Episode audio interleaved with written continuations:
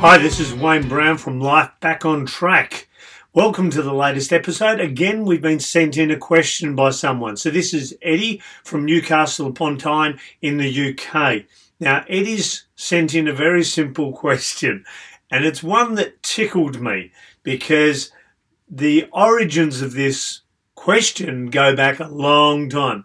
So what Eddie, Eddie wants to know is, what is it with kids today? Why are they lazy? Why do they feel entitled? And he sort of had a lovely little diatribe about the state of the youth.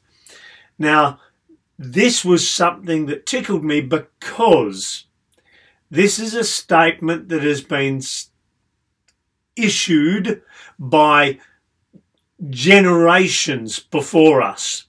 In fact, the first time I heard mention of this was many years ago. I was a scout leader and I was doing some research on our local area, the history, the buildings, and that sort of thing. And I was reading the older newspapers uh, that were decades old from uh, my area where I was at the time. And this particular newspaper was dated in the early 1900s. So you're talking around, you know, 100 years prior, 90 years prior to what I was reading. And the letters in there were, oh, there's all these young people loitering around at the at night up to no good and all this sort of thing. And they had all these judgments. And then I came across a statement a while later that the ancient Greeks had this same statement they issued. What is it with kids today? You know, they don't want to learn and that all of these things. So this is a common, I won't say a problem, but a common challenge that our older generation, like myself, we have as we got older. Now, the main contributors to this statement is we tend to forget, because time softens, we tend to forget a lot of the silly things we did as youths.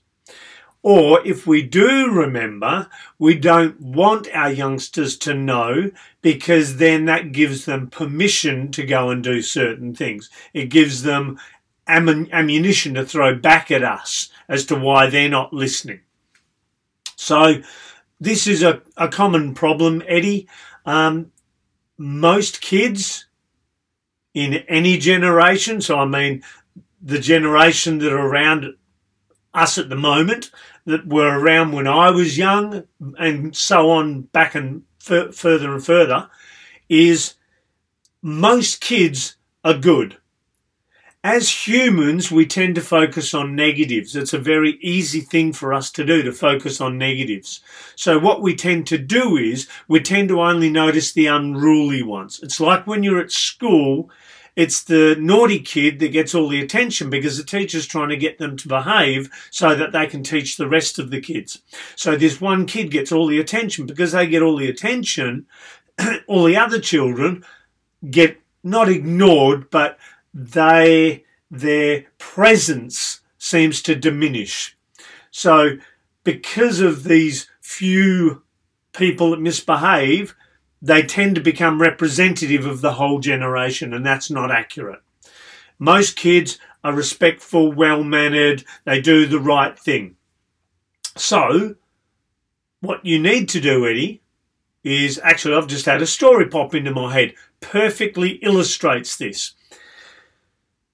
Many years ago, I was working with a chap, and it was just coming up to Anzac Day, which I know the rest of the world won't understand Anzac Day, but Anzac is the Australian and New Zealand Army Corps. So it's our chaps that went from Australia and New Zealand to war, and we call them Anzacs. So every year we have a day where we commemorate them. Now, we have the people that served and continue to serve now. So, not necessarily serve them, but also current servicemen and women. They march and they have various parades and dedications for the fallen comrades plus the people that are serving now. And this chap I was working with, he said, Oh, young kids today, they think Anzac Day is just a, a game. They think it's just something fun to do. And I had to grab him and correct him. I said, You might want to pull your head in and do your research on this.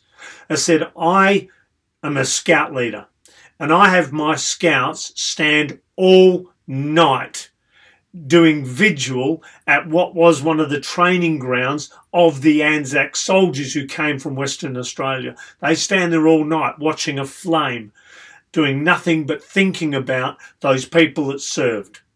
Okay? So these kids, they have an understanding, and a lot of kids do have that understanding. There's only a few that are disrespectful towards it. And it's the same with everything with kids. The majority of them, the vast majority, do the right thing. It's just a small number that get our attention because the rest of them are just busy doing what they're doing. They get the attention, they get the focus, and they tend to sadly represent that generation. So, what you will find, Eddie, is if you went and did volunteer work and helped kids, you'd find that most of them are really good kids. So, what I would recommend is get involved with kids, learn about kids. I don't know if you've got children of your own or not. Uh, you didn't state that in your question.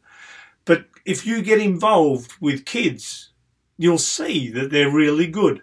For the vast majority of them, they're great kids. Now, I know this isn't answering a question per se. I'm just getting you to see a bigger picture so you can understand a little better. So I hope that that's given you some clarity, some understanding, maybe a little bit of empathy. You know, remember some of the things you did as a kid. I certainly remember some of the silly things I did. And, you know, I'm happy to tell my boys because I don't have shame in it. Also want them to know they don't need to do silly stuff. So that's something I've educated them on. However, for you, Eddie, I would say get out, get involved with the kids and spend time with them. Kids are actually pretty cool. Anyway, that's it for this episode. We'll catch you on the next one. Look after yourselves and remember, here's to a good life.